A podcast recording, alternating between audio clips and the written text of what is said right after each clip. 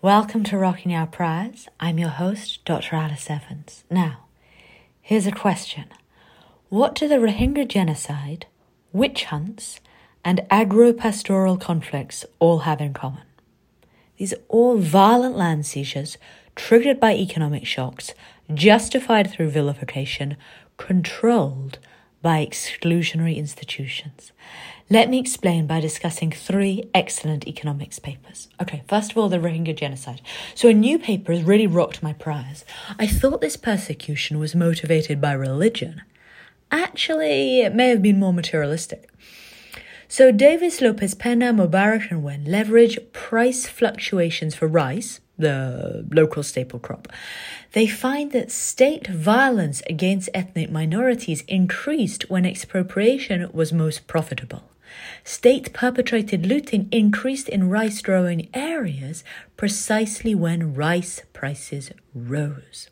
Ideological persuasion then legitimizes attacks on the Muslim minority. Myanmar's uh, military propagated hate in order to incite rape, murder, and religious persecution. A UN fact finding mission found that this was facilitated by Facebook. So, land grabs may have been motivated by economics.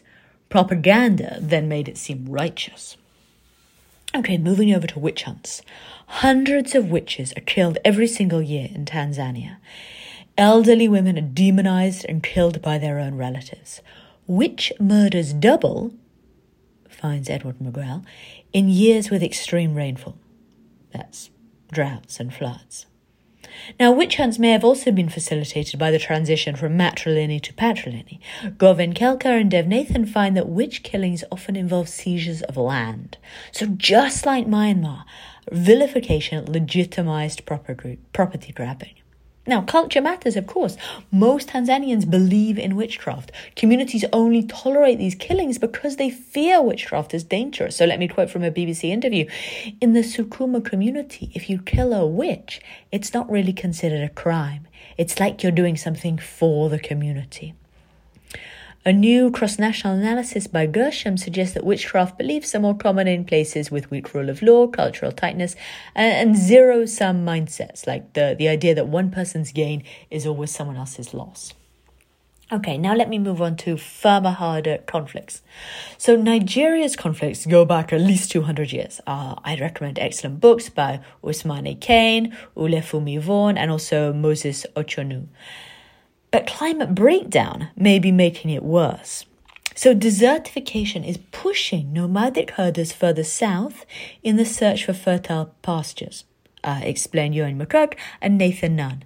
So, where their cattle graze, crops are destroyed. Farmers then fight back and violence escalates. Thousands of people are being killed. Since pastoralists are mostly Muslim and farmers are Christian, economic struggles then take on the mantle of religion. Institutions also matter. Only in polities where pastoralists are politically excluded do droughts massively exacerbate agropastoral conflicts. The economically motivated and ideologically justified persecution of the Rohingya were likewise facilitated by exclusionary institutions. Since 1982, they've been denied citizenship. Over in Tanzania, all male Sungu Sungu councils authorize witch hunts. These are seen as a central part of their role in ensuring village security. Corporate algorithms can also be conceptualized as a kind of institution by favoring inflammatory content, nurturing filter bubbles, and creating falsehoods. These two function as online rules of the game. So, what do the Rohingya genocide, witch hunts, and agro-pastoral conflicts have in common? All these fights for land are triggered by economic shocks. But communities only tolerate violence against a very specific group, and that's a function of cultural persuasion and exclusionary institutions. Thank you for listening. I'm Dr. Alice Evans.